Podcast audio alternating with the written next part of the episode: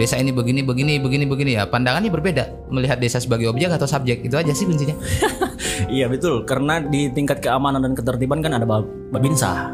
ya Nah, itu, dari dari, dari dia- negara Hmm. dia bahas juga itu di, di ta- di panggilan tanah akhir bagaimana proses demokrasi itu untuk mengamankan sebuah program. Mhm. Eh, dia kuliti lah tentang reformasi 98 Babinsa. Militer politik militer itu Hmm. lebih kepada potret yang ketiga Soekarno. Mhm. oke Itu Bang. Nah, saya ingin lepas dulu. Eh, saya ingin melihat kita jangan terlalu literat apa sekali. Seperti ini. Kenapa kemudian apa yang kamu rasakan setelah kamu membaca panggilan tanah air? Yang saya rasakan paradoks Bang. Paradoks. Wow, itu paradoks. Ini mungkin ada pendengar podcast Nusa Cerita itu tidak paham paradoks itu seperti apa. Paradoks itu adalah hal-hal yang berulang Iya, dan tidak ada dan habis habisnya. Dimulai dari A kembali ke Kembali ke- Iya. kemudian maju ke B, itu kayak ke lagu C, Bang tuh. kemudian balik lagi ke B, Iya. kembali ke A. Mutar-mutar di situ saja sebuah paradoks. Sebuah Oke. paradoks. Seperti apa? Kenapa kamu menganggap Saya ini? lebih kepada tokoh penulisnya, Bang. Oke. Ini kalau kita, saya baca di biografi dari Bang Oji ini, dia tentu tidak diragukan lagi soal eh, pendampingan, eh, pembelaan Oke. masyarakat eh, agraria dan pedesaan. Oke. Ini ini kamu mengkritik penulis Saya me- saya ingin eh, melihat paradoksnya kepada penulisnya dulu. gila ini. Ini resensi pertama ini. Yang meng- melihat paradoks dari penulisnya. Ini kalau Mas Oji lihat bisa-bisa saya ya sok ya. Silakan. Tidak apalah. Tidak apa. Eh, so- kita Iya, Artinya punya karya yang kebebasan sudah untuk bersuara. dipublik itu kan milik iya, milik umum. Perspektif Iya, itu betul. boleh. Semua orang ber- Betul. melihat sesuatu itu dari sudut pandang masing-masing, dari iya. perspektif yang berbeda. Nah ini adalah salah satu cara melihat perspektif de- dari perspektif yang berbeda. Betul betul. Oke, Jadi Bang Oji itu ya sudah eh, jam terbang, jam daratnya banyak. ini ini muji atau me- Di itu kan ada beberapa- mengapresiasi? saya apresiasi lah Oke. proses dari eh, Bang Oji ini kemudian dia terakhir di BP2DK Mhm. dari sekian banyak eh, lembaga yang dia geluti dia berkecimpung di situ yang terakhir adalah proses dia bekerja Hmm, setelah ada proses perjuangan dalam bentuk pengabdian pembelaan dia ada proses pekerjaan ya Pekerjaan seperti apa? Perker- kerja nyata ya? Iya kerja nyatanya ini ini kan dia adalah staf khusus Oke. Di kantor Itu staf menurut lu kepresidenan. bukan pekerjaan, itu adalah sebuah di eh, ruang untuk kita Iya. memberikan sumbangsi perasaan kita terhadap panggilan tanah air. ya. Hmm, Tapi dia juga eh, merasa risih, risih gelisah. dengan eh, proses yang ada di proses pembangunan itu. Oke. Artinya kenapa dia bisa seperti itu? Padahal dia kan kalau kita bilang Mhm, eh, ada di istana. mhm. Ada di lingkaran istana Iya. di periode masa lalu, Iya. di periode pertama Jokowi. Apakah agraria ini adalah sebuah cita-cita istana Mhm. atau nestapa bagi para petani dan desa kan? Ah, anjir. Reforma agraria cita-cita istana Iya, atau jangan sebuah sampai. nestapa Iya. untuk para petani. Itu saya tentang Bang Oji tapi keren. Eh, dia bisa memberikan pandangan. ini kalau kamu didengar para pejuang reforma agraria, Ini minta kamu maaf ya, bisa bisa dikritik bisa bisa tapi tidak. Indonesia, Indonesia silakan Anda bersuara. Itulah perspektifmu seperti apa. Untuk Nusa cerita seperti itu. Hmm. Oke. Itu untuk saya untuk dia. Jadi eh, harapan saya ya panggilan tanah air itu harus ada di istana. Panggilan tanah air harus ada dalam lingkup istana, Iya. Itu. Jadi bukan hanya miliknya publik. bukan milik publik. Kalau perlu ya ini disuruh baca dulu kepada uh, para menteri. Jangan sampai buku ini kemudian hanya dikonsumsi oleh masyarakat oleh luas. masyarakat, Iya. tapi para pengambil kebijakan Eh, tidak tahu. kebetulan tidak Iya. tidak melihat. Jadi betul jadi bang Ojil bisa diberikan eh, buku ini untuk dibaca dulu sama- oke. Oke. terutama anak-anak muda yang ada di staf khusus ya Nah, ini terutama generasi milenial Iya. ini yang berada yang menjadi staf milenial ini yang Iya. betul benar. betul Karena kemudian apakah mereka menjadi staf milenial menurutmu itu pernah membaca panggilan tanah air atau bagian dari panggilan tanah air atau karena panggilan ketem- kepentingan aji mumpung gitu? mungkin di poin ketiga bang Haji Mumpung? Haji Mumpung. Iya Haji Mumpung. Atau mungkin kamu ya, kamu sendiri Kibong yang tidak tahu apa yang sudah mereka kerjakan terhadap tanah air ini. biasa Ya, lihat ke- mereka kan hanya bicara tentang bagaimana eh, mereka mendirikan bla bla bla bla bla dan Yo. bla bla. Bla bla bla, membuat startup, Iya. Nah, membuat ya, perusahaan. Saya tidak sebut, saya sebut ya, Bang. Ya, ya Saya biar nggak biar saya yang sebutkan. sebut aja. Ya. Ya, pendiri startup ya, Ya, kan. itu. Membikin vintage perusahaan, anak-anak orang besar. Tapi gerakan apa yang mereka bikin gitu kan? Ya enggak ada. Mereka memberikan gerakan karena mereka punya isi kantong. Oke. Entah isi kantong pribadi Tapi itu atau udah dalam dunia gerakan memang perlu adalah sebagai eh, eh, ada logistik betul. Betul, itu di tingkat kedua sebagai mobility political resource itu penting. Tapi bedanya Bang, keringatnya kering di AC. Anji. Dia tidak kering lewat udara di sawah. Nah, jadi Kursi dan keringatnya ngopi ya sama toko-toko desa. itu ini bentuk kritikmu terhadap staff sus milenial itu Status. atau atau ini bentuk ini bentuk kecemburuan sosial mungkin. Anda Eh, kalau saya layak di sana atau tidak tidak juga. Masih banyak tokoh-tokoh yang ayo bukan hanya kita pandang bahwasanya mereka punya klaster secara politik Hmm. dan secara eh, apa? Mereka ganteng. Wah, mereka cantik.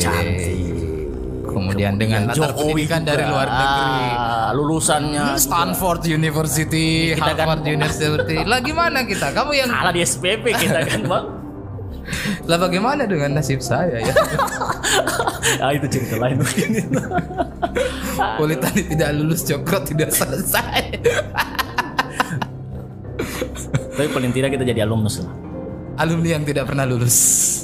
Oke, enggak ada alumni yang tidak lulus lulus atau alumni yang tidak pernah diwisuda. Iya, betul. Mengalumnikan diri, ya mendaulat sendiri mendaulat Oh, diri sendiri dan tetap pada kecintaan pada dunia Iya, betul. akademis. Baik. Nah, panggilan tanah air. Kalau saya sendiri sih sebenarnya Ya, begini melihatnya. iya. panggilan tanah air ini menjadi inspiring saya untuk melakukan gerakan nyata eh, bersama sang penulis buku ini, Mas Oji. Kita kemudian membuat gerakan yang disebut dengan Pandu Desa. pandu desa bang Pandu Desa. Nah, Pandu Desa ini adalah orang-orang, terutama kaum-kaum muda yang punya kepedulian. Karena tadi dalam buku bahwa dikatakan desa adalah benteng terakhir betul betul untuk eh, pembangunan. Nah, ketika ini semua rusak, desa-desa itu rusak, maka hancurlah Indonesia. Ya. Tiang-tiang penyangga NKRI itu adalah desa. Yes, betul. Jakarta ibu kota terus kota-kota besar itu hanya ruang-ruang menurut ini menurut saya. Betul, betul. Nah, sebuah bangunan kokoh itu harus ada pondasi, harus ada penyangga dan penyangganya itu adalah desa. Desa. Nah, kalau desanya hancur habislah. Nah, kenapa? Kenapa harus kita kembali berpikir bahwa desa adalah bagian dari tanah air? Bagian dari NKRI itu harus dijaga, harus dipandu. Kenapa? Jadi ibaratnya begini. Desa itu ibarat sebuah permainan. Jadi saya mengutip satu Ini mohon maaf bang, ini suaranya bisa dimidir sedikit buat kita anu kan supaya suasana batin itu kan. Eh, tidak, jadi begini. jadi ibarat awal-awal undang-undang desa itu ibarat sebuah anak kecil yang bermain. Iya. Ini kan sudah berjalan enam tahun ya, undang-undang desa. Dari Ya. 2014. 2015 ya, 2015 kemudian berjalannya sini sudah masuk tahap tahap kedua. Jadi di pertama itu seperti ibarat anak kecil yang sedang bermain. Permainan lagi seru-serunya, Iya. tetapi tiba-tiba datang anak lain. Anak kota ini mungkin. Ya entahlah, mungkin anak camat Yang jelas bukan anak RT. Eh, anak pejabat lah. kira-kira datang anak pejabat Iya, tiba-tiba iya, iya. masuk ke dalam permainan itu oh nggak begitu caranya main begini begini Hmm. begini begini begini begini Iya, iya, maka iya. permainan itu sudah tidak menjadi seru maka yang pemain awal akhirnya satu persatu kabur seperti itu kondisinya di Anak. awal-awal kemudian banyak yang mau bermain di ranah desa tiba-tiba ada anak yang sok tahu yang mau mengatur permainan dan itu biasanya ya anak pejabat anak penguasa Anak penguasa. yang membahas. Biasalah kalau kita bermain tiba-tiba ada di suatu kecil, tiba-tiba oh model permainannya kayak Oh, begini kasusnya tidak begitu, begitu, tidak begitu. Akhirnya permainannya jadi tidak seru. Jadi kita tidak menikmati permainan itu lagi. Kalaupun ada yang ikut bermain ya terpaksa karena rasa tidak enak.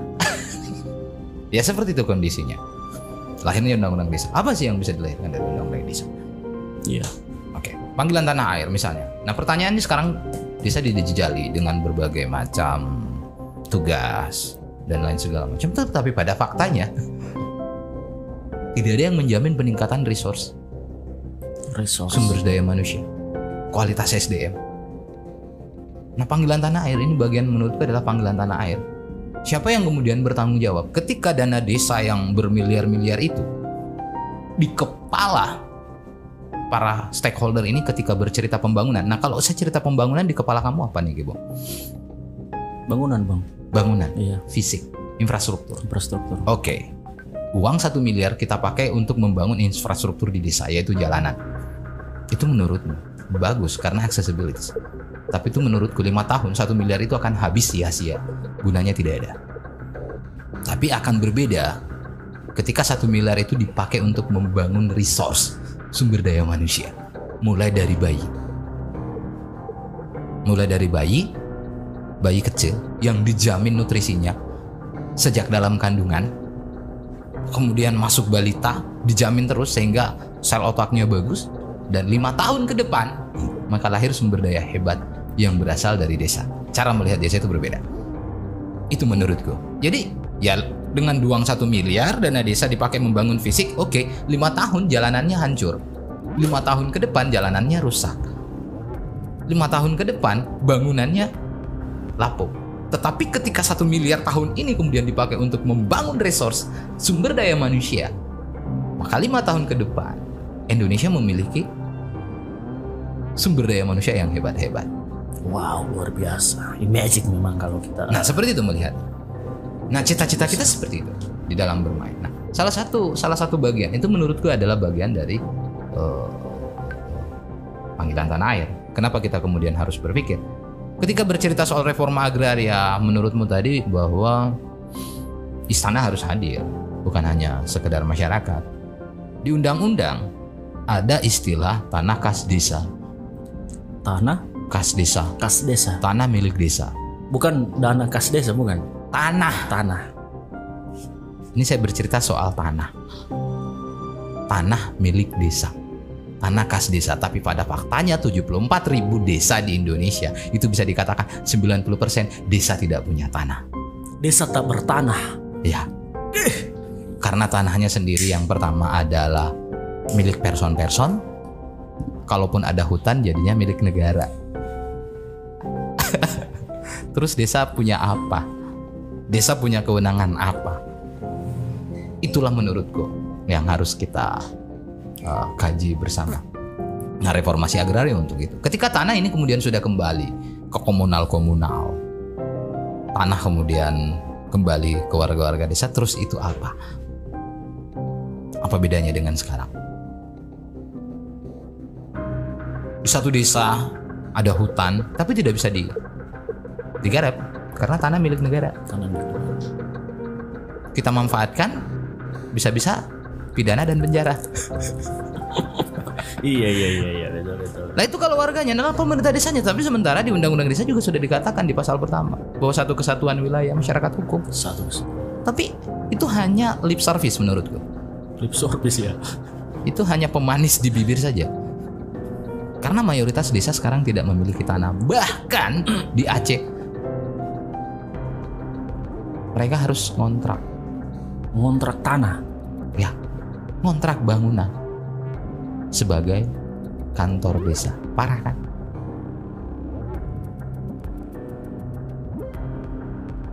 Nah itu bagian dari panggilan tanah air. Menurutku.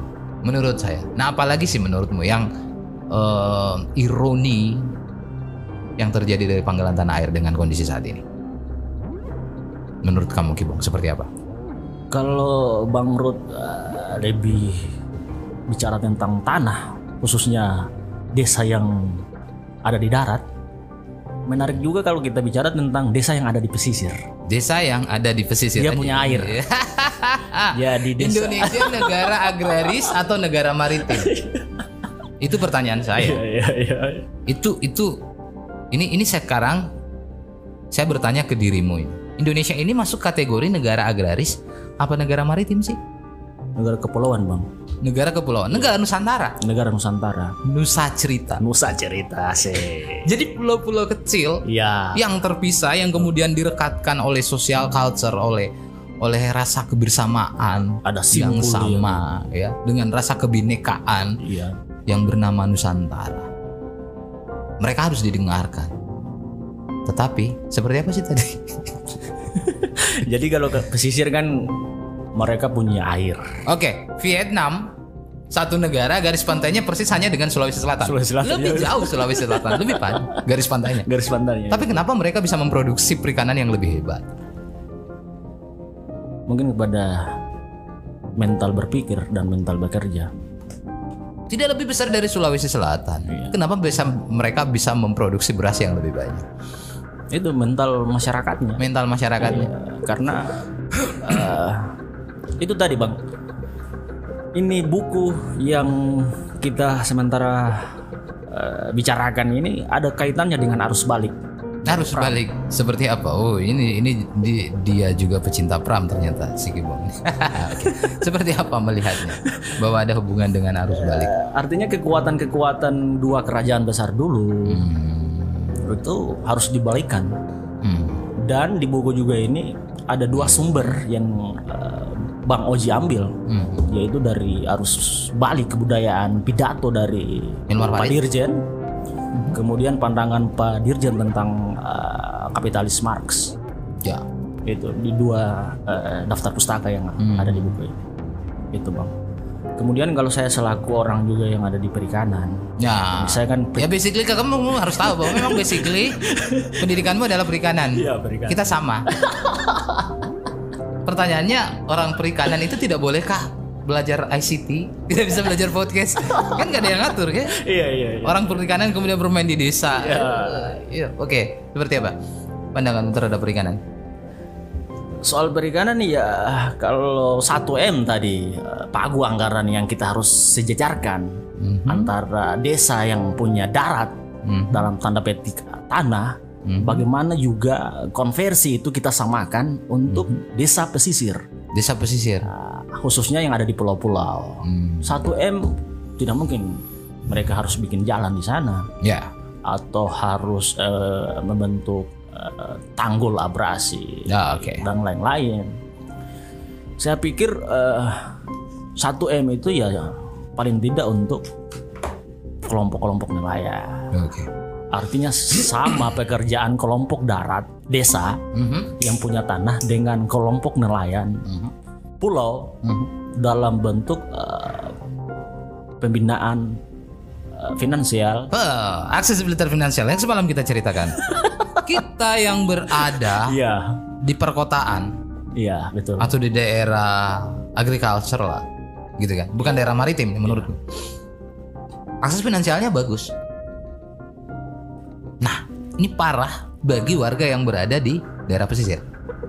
Untuk memiliki satu unit kendaraan bermotor, sepeda motor, Sepeda motor saat ini rata-rata di pasaran cukup dengan bermodal 500 sampai 700 ribu. langsung punya. Kemudian ada lembaga keuangan atau finance yang berani meminjamkan dengan bentuk kredit cicil 2 tahun, 3 tahun, 4 tahun. Maka kita langsung bisa memiliki sebuah unit kendaraan yang dimana kendaraan ini nanti bisa menunjang aktivitas kita Iya. dalam peningkatan ekonomi. Apalah cur yang terjadi di pesisir. Aktivitas ekonomi mereka kebanyakan ya di laut, di sungai, di pantai. Ya itu tentu mereka membutuhkan motor, tempel, katinting, perahu. Tapi belum ada lembaga finance yang mau mengkreditkan perahu. Iya iya iya. Di situ ketidakadilannya. Ini kritik juga. Ya Jadi kan, pang- ini panggilan tanah dan air. Air betul betul. Jadi panggilan tanah dan air. Ya oke, memang kita hidup di atas tanah, tapi tanpa air juga kita mati. Iya betul. Oke. Jadi ada eh, perbedaan ada perbedaan akses, ada Dalam perbedaan memandang perlakuan, akses, ya, perlakuan. memandang negara ini. Jadi masih ada yang melihat negara ini sebagai negara agraris, tidak melihatnya sebagai negara maritim. Ada yang melihatnya juga dari hanya pandangan maritim, tidak melihatnya secara agraris. Ya.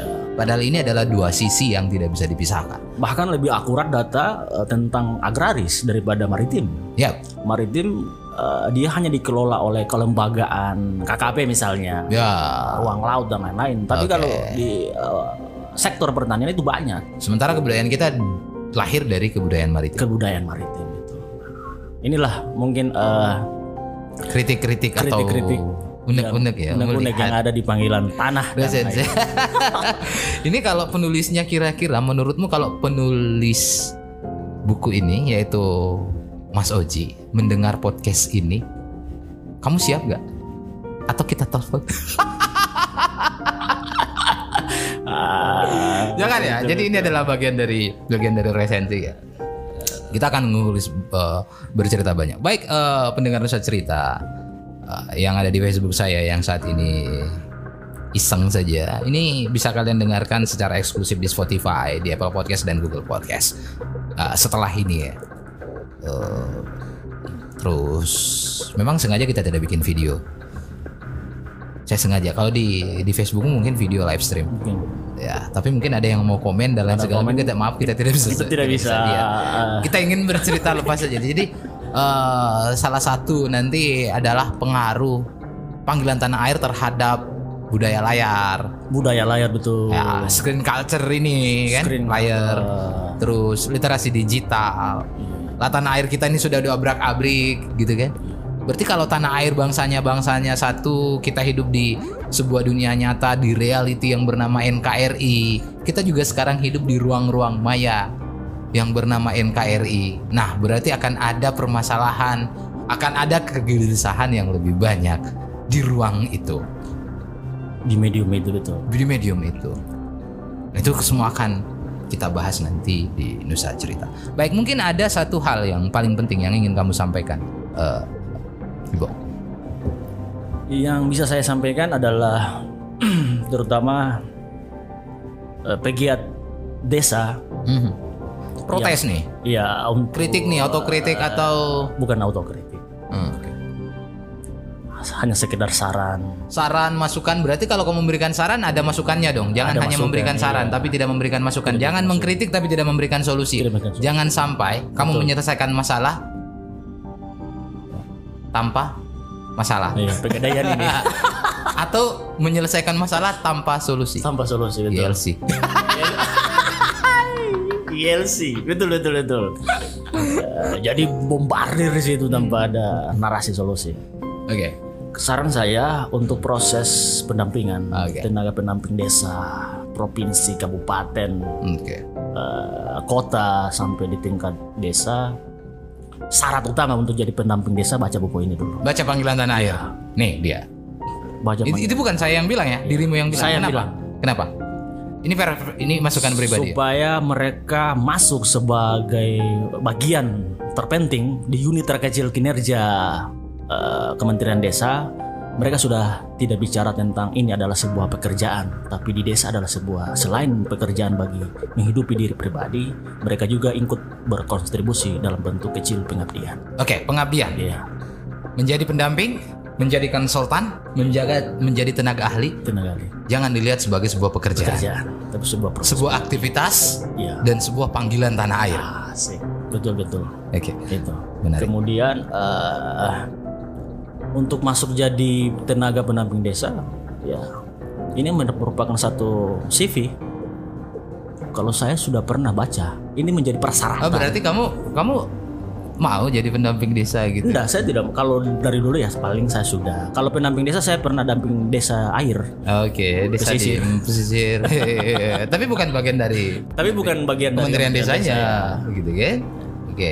Kemudian eh, mungkin dari situ kita bisa melihat desa bukan hanya sistem administrasi, Bukan sistem administrasi. Jadi potensi, Oke, tapi ada hal lain. jangan jadi hanya lip service bahwa uh, desa adalah subjek, Subjek, tapi padahal sebenarnya sekarang lebih parah dari dulu dulu. ya. Hmm. Dijadikan objek yang dieksploitasi habis-habisan. Jadi kita keluar dari rekognisi dan subsidiaritas itu. Hmm.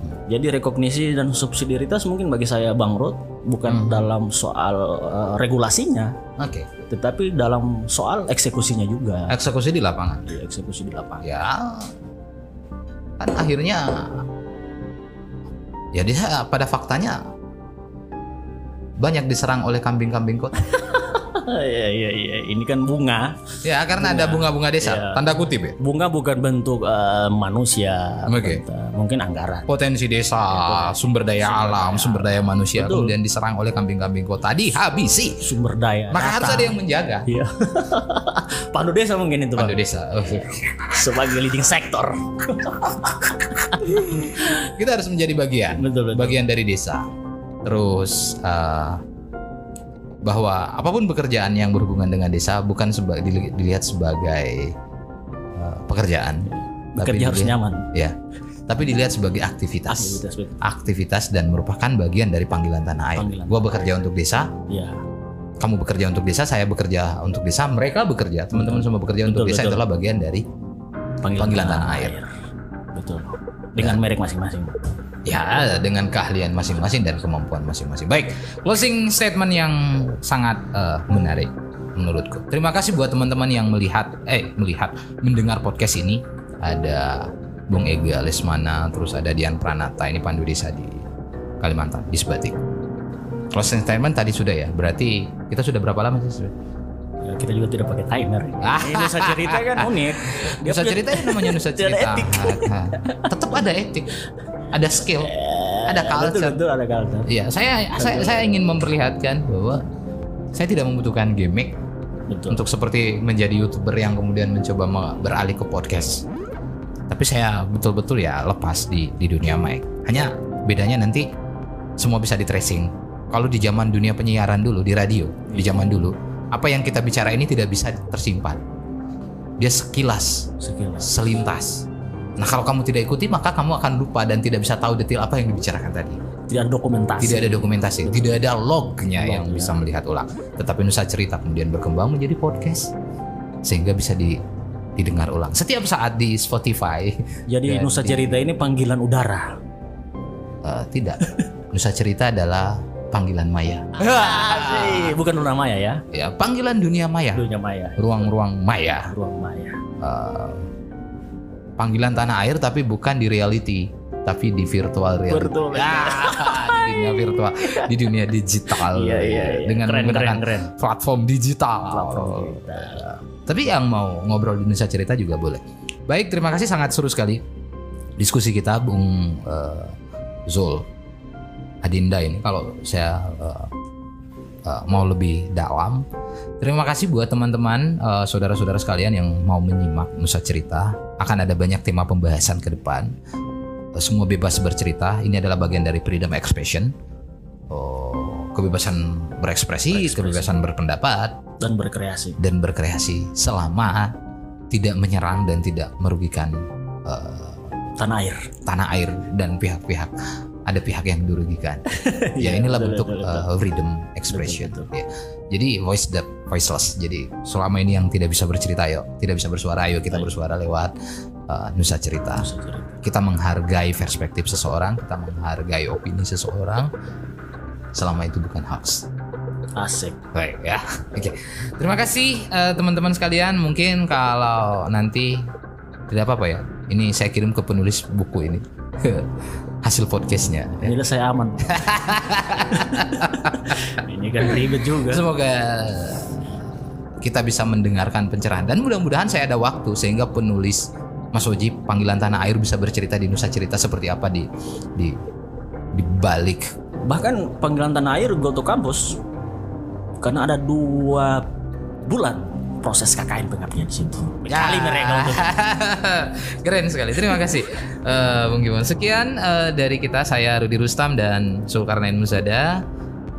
Mohon pamit dari ruang dengar netizen sekalian.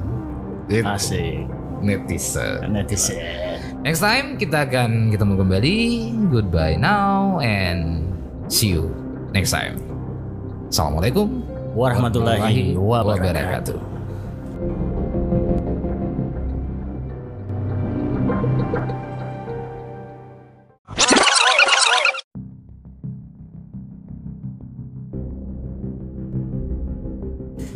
Assalamualaikum warahmatullahi wabarakatuh dan kita berjumpa kembali bersama saya Rudi Rustam di Nusa Cerita. Nah kali ini eh, kita eksklusif dengan audio podcast di studio saya ini sudah hadir satu pemuda penggerak harapan bangsa. Uhuy. Apa kabar Bung Sulkarnain Muzada? Ya, alhamdulillah sehat-sehat. Oke. Nih, Bung Sul atau yang akrab di disapa Sulkar eh Sul ya. Ya jelas bukan sultan, Bang. Aha. Sul atau Kibong. Kalau saya lebih akrab memanggilnya, lebih nyaman memanggilnya dengan sebutan Kibong. Nah, eh, kalau boleh tahu aktivitas sekarang nih Kibong nih apa? Alhamdulillah sekarang saya Bang lagi eh, tetap di dunia akademik, melanjutkan studi pasca di Universitas Bosowa Makassar. Pasca sarjana di Universitas Boswa. Unibos. Ini bos. Ya. Yang dulunya Universitas 45. Ya, betul. Baik. Nah, Zulkarnain Musada ini dulu eh, sempat eh, sama-sama bergerak di kampus waktu masih aktif di kampus saya juga pernah kuliah. pernah Iya, iya. gitu iya, kan. iya. Yang pen- yang penting saya pernah. Yang penting pernah selesai tidak selesai bukan urusan. tidak penting menurutku. Eh, tapi menurut orang penting. Kalau saya sih ya penting, boleh. Katanya pendidikan itu murah gitu, tapi kok harus mahal. Katanya peduli pendidikan, tapi kok harus bayar. Ini beneran atau bener? Oke, baik. Eh, Zul Muzada, kita ngobrol terkait eh, hobimu untuk oh, yang selama ini suka membaca. Sudah berapa banyak buku yang kamu baca? Kalau soal eh, jumlahnya mungkin ada sekitar eh, hampir 20-an semenjak saya kembali hijrah back eh, dari Gorut Gorontalo Utara ke Makassar itu 2018. 2018. Iya. Jadi dari Makassar kemudian ke Gorontalo Utara kembali, Iya. kemudian balik lagi ke Makassar. Iya, Sudah 20 buku. sudah 20. Sedikit sekali. Baru wah. tapi kalau saya juga suka membaca tapi eh, seperti Nick Carter, Freddy S. itu aliran lain. Stensilan itu. Iya, iya. Good. Oke. Kibong. Nah, em, siang hari ini kita bakal bercerita terkait satu buku yang lagi booming. Tapi booming tidak tidak ditahu, Iya. tidak keren. Tetapi ini pernah dibuat resensinya oleh 700 orang. Wah, 700 orang Biasa. dalam enam bulan dan saya sendiri yang pernah memandunya untuk dibuatkan resensi. Sebuah karya dari Nurfosi Rahman yaitu Panggilan Tanah Air. Panggilan. Gila. Jadi judul podcast ini juga adalah mendengarkan panggilan tanah air. Apakah sudah kamu baca?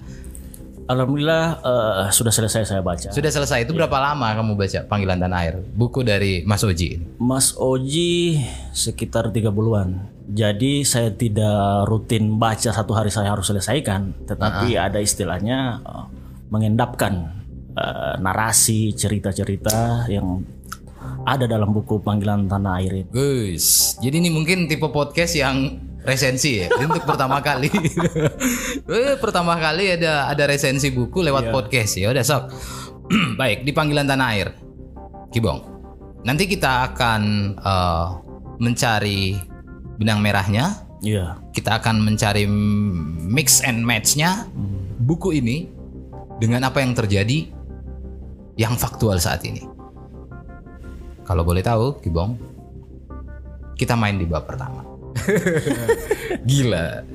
Bab pertama apa sih di bab panggilan tanah air? Saya mau uji dirimu. Jadi di eh, di bab pertama ini hanya terdiri dari tidak ada nama bab. Mhm. Dia hanya terdiri dari enam lampiran. Enam lampiran. Ya, enam lampiran. Apa itu? Jadi lampiran pertama dia bercerita tentang eh, proses dari Bang Oji ini eh, melakukan advokasi. Jadi proses. Jadi Nurwasi Rahman atau Bang Oji Bang Oji ya. menceritakan dirinya dalam enam dalam Enam lembar enam lembar itu tentang proses dan kegiatannya dalam ya aktivitas menjalani dia aktivitas sebagai- aktif Betul. eh, ya advokasi di Indonesia, Advokasi Indonesia. terutama di reform agrar ya. Ya, reforma agraria, betul. Baik, ya, oke. Seperti apa? Apa yang kamu bisa tangkap di di enam pertama ini? Kalau di lembaran pertama tentu Bang Oji eh, memberikan sinyal bahwasanya terutama untuk kaum-kaum anak-anak muda di desa yang ngakunya aktivis, Hmm. eh, pegiat desa. Tapi bagi saya pegiat desa juga akan berbenturan dengan Hmm. penjilat desa. Berarti memang dong wajar kalau saya membuat pandu desa ya, Iya, iya. yang bertugas untuk menjaga bunga-bunga desa Ya, dari kambing-kambing dari kota. kambing-kambing kota, betul betul. ya, oke. Kemudian eh, di situ Bang Oji memberikan beberapa eh, studi kasus, dia lebih Hmm. kepada kasus-kasus perampasan Perampasan tanah tanah, yang dilakukan terutama oleh Hmm. korporasi. ya betul betul. Kemudian eh, tetap di enam bab itu dia mengawinkan Mhm. antara kejadian fenomena kita di masa lalu di zaman kolonial, Kolonialisme ya betul. Kemudian eh, mengkomparasi dengan kondisi Ya, Kan sekarang. betul. Kemudian eh, masalah gaji, kemudian hasil buminya Hmm. dan lain-lain. Oke. Kemudian eh, di bab selanjutnya dia lebih mendalam. Lebih mendalam Dia menelisik kepada proses eh, pembangunan proses pembangunan Dari yang terjadi. rezim- resim ke resim di buku Dari- yang ya betul. dari zaman Soekarno, Ya. Soeharto, Soeharto, betul. kemudian ke Habibie, Gus Dur, Megawati, SBY, dan terakhir ke era Jokowi. Jokowi, betul. Betul, Bang. Seperti apa? Apa yang nggak bisa kamu tangkap dari sini? Yang saya tangkap itu paling besar dia lebih menguliti masalah PNPM. Ah, jadi PNPM itu adalah salah satu Iya. program yang dinasionalisasi di zaman SBY. Bukan dikapitalisasi, Bang. Dinasionalisasi, Iya, jadi Iya, ya, dinasionalkan. Jadi program yang kalau tidak salah ini maaf em, itu yang disebut sebagai program Community Driven Development Community development CDD. Ah, CDD. di salah satunya jadi juga pingin eh Kofadis PNPM. Jadi dikatakan bahwa ya program itu ya hanya menyenangkan. Manfaatnya kurang.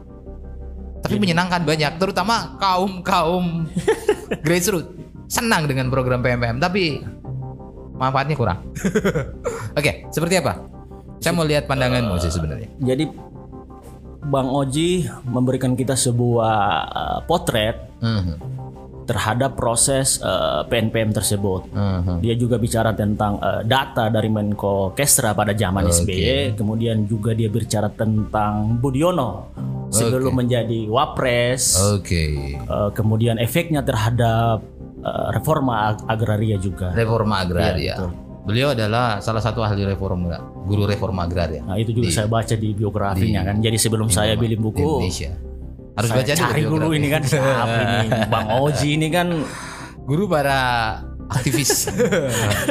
iya iya begitu Bang soal eh, di proses dari dia bicara tentang dirinya perjuangan Hmm. dengan rekan-rekan kawan-kawannya di lapangan kemudian dia eh, masuk ke dalam proses pembangunan Oh, dari setiap rejim terutama di PNPM Aha. kemudian di bab selanjutnya jadi alurnya ini eh, umum khusus umum ya. Artinya bahwasanya dia tidak seperti buku-buku yang tebalnya minta ampun. ya, ini tebalnya berapa halaman kalau kamu tahu? Ini tidak sampai ini tidak sampai 300-an. Tiga, tidak sampai 300 halaman. 300-an. Kemudian di setiap lampiran itu tidak cukup eh, 20 lembar. Tidak cukup 20, lembar. Jadi dia mempersempit pemahaman seseorang terhadap buku ini untuk tidak terlalu panjang. Mengerti tentang proses reforma agraria, apalagi tentang eh, pedesaan. Mhm. itu bang Dengan judul panggilan tanah air, berarti Ya, ada dengan judul. keresahan. Kenapa sih? Kenapa kemudian menurutmu? Iya. Ini menurutmu. siap siap. Kenapa kemudian eh, Mas Oji memberikan judul panggilan tanah air? bang Ozi ini eh, merupakan tipikal yang beda menurut saya Mhm. dari eh, tokoh-tokoh yang biasa saya tonton di eh, proses eh, demokrasi, kemudian eh, pendampingan dan pemberdayaan komunitas-komunitas di tingkat lokal. Ya, Bang Oji yang saya lihat dari dia di panggilan tanah air ini dia ingin eh, mendefinisikan mhm. Indonesia dari tiga potret gambaran. mendefinisikan Indonesia dari tiga potret gambaran atau dari tiga potret. Potret pertama, Potret pertama dia bicara tentang Narde Republik Tan Malaka 1925. Nade Republik dari Tan Malaka. Seperti apa gambarannya? Nade Republik. Di situ eh, Bang Oji bicara bagaimana tentang merdeka itu 100%. Merdeka 100%. merdeka, merdeka seperti apa? Merdeka 100%, per- 100% bukan berarti kita sudah tidak eh, kita sudah lepas dari proses kolonialisme, tapi bagi Bang Oji adalah bagaimana merdeka itu juga di akar Hmm. rumput terutama dalam hal tanah dan desa. Merdeka di akar rumput dalam hal tanah dan desa. Ya, kalau dulu di zaman kolonialisme tanah masih tetap negara milik rakyat Iya, betul. kan gitu. Tapi ketika tiba menjadi NKRI, tanah milik negara. Ini kan Nah, merdeka tanah, merdeka hak atas tanah itu, gitu kan? Ah, Betul, betul, betul. Nah, terus Kemudian dia bicara tentang potret kedua itu tentang eh, Bung Hatta. oke, Bapak koperasi. bapak koperasi. Dia kuliti Hmm. juga tentang koperasi di situ. Tapi di potret yang kedua ini dia unik bang. Mhm. Dia tidak bicara tentang tanah dan eh, kemerdekaan.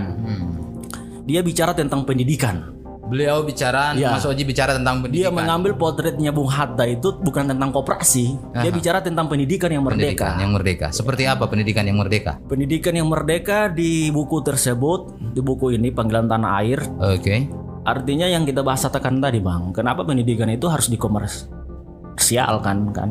Kemudian- Kenapa pendidikan harus mahal? Final Finlandia kok dari TK sampai mau jadi dokter Ya, gratis gitu kan. itu. Makanya saya salah satu cita-cita saya mau mau menuntut ilmu di Finland. di tidak ada- Indonesia mahal, SPP mahal. SPP mahal, mahal. jadi eh, Dapatnya beasiswa. ya beasiswa, tapi beasiswa tidak bang. Iya, Hmm, beasiswi. beasiswa. Di situ jadi pendidikan menurut eh, panggilan tanah akhir itu kita harus eh, menilik konsep dari pandangan salah satu founding father ya bu, Itu Bung Bung Hatta.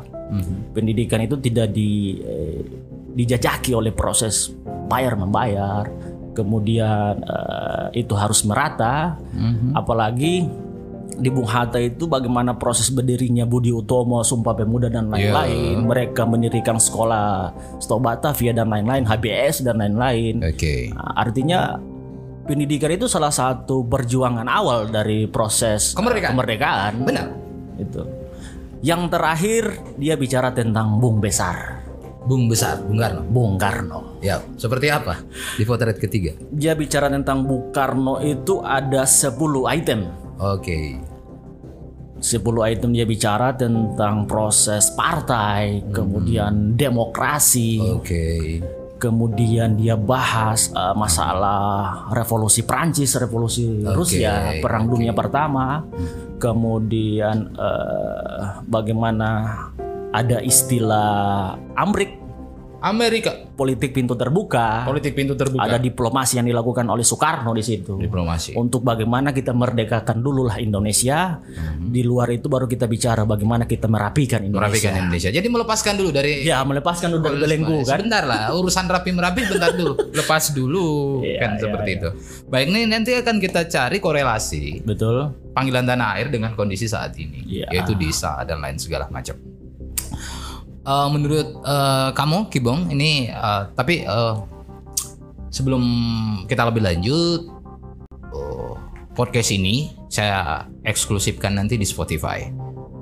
saya eksklusifkan di Spotify di eh, Apple Podcast dan di Google Podcast. Jadi sengaja untuk versi saat ini saya tidak membuat uh, versi video. Iya. Jadi betul-betul saya membuat versi audio, Iya. audio dan visual. Walaupun walaupun mungkin saat ini kita live di Facebook saya. Bagi yang ingin komentar silahkan uh, berkomentar. Ada Bung Jasmadi, ada Honda Resmi dan Muhammad uh, Ferdi Adi Swocik. kita ngebahas itu dan tentu kamu juga akan live di di Eh, iya, iya. di Facebook kamu. Oke. Eh Seperti eh, saya bilang tadi, korelasi kenapa sih sebenarnya? Menurutmu ada ndak eh, misi tersembunyi di balik buku panggilan tanah air ini? di misi dari eh, Saripati Mhm. dari buku ini dia hanya ingin kita eh, tidak terlalu lama larut Oke. dalam eh, gaung besar sejarah kita pernah sama-sama merdeka kita pernah berjuang dan lain-lain itu sudah episode yang awal Episode terhadap awal. proses eh, NKRI ini NKRI jadi kita masuk kepada pintu gerbang yang kedua yaitu merapikan. merapikan Hmm, Indonesia. Seperti apa model untuk merapikan yang di NKRI? ini? eh, maksud dari Bang Oji yang bisa saya secara gamblang bisa saya tangkap itu ya kita kembali ke desa Desa adalah benteng terakhir. benteng terakhir kemudian eh, reforma agraria terha- eh, harus tetap dipandang sebagai proses pembangunan yang tidak terlepas dari eh, master plan eh, nasional, eh, regional dan lokal. Oke. Kemudian dia eh, ingin mengingatkan para eh, pegiat desa terutama tokoh-tokoh muda Terutama anak-anak muda, Anak-anak kaum kaum muda muda ya. seperti kita ini. Eh, Memang kamu, eh, kalau kamu masih muda, saya udah tua. nah, uh, terlalu ketuaan tidak. Kita semua muda ya. Seperti apa? Be- dia eh, ingin mengingatkan anak-anak muda untuk melihat desa itu kalau istilahnya Bang Rod kan melihat desa itu tidak menggunakan kacamata ibu kota Ya, lihat desa itu li- lihat sebagai orang desa. orang desa Tapi jangan melihat desa dari kacamata ibu kota. ibu kota gitu. betul Dari dulu, dari dulu sebelum ada pembangunan di desa tetap aman-aman, tetap nyaman. ya ya, Ya, betul. Hanya sekarang ya karena kita melihatnya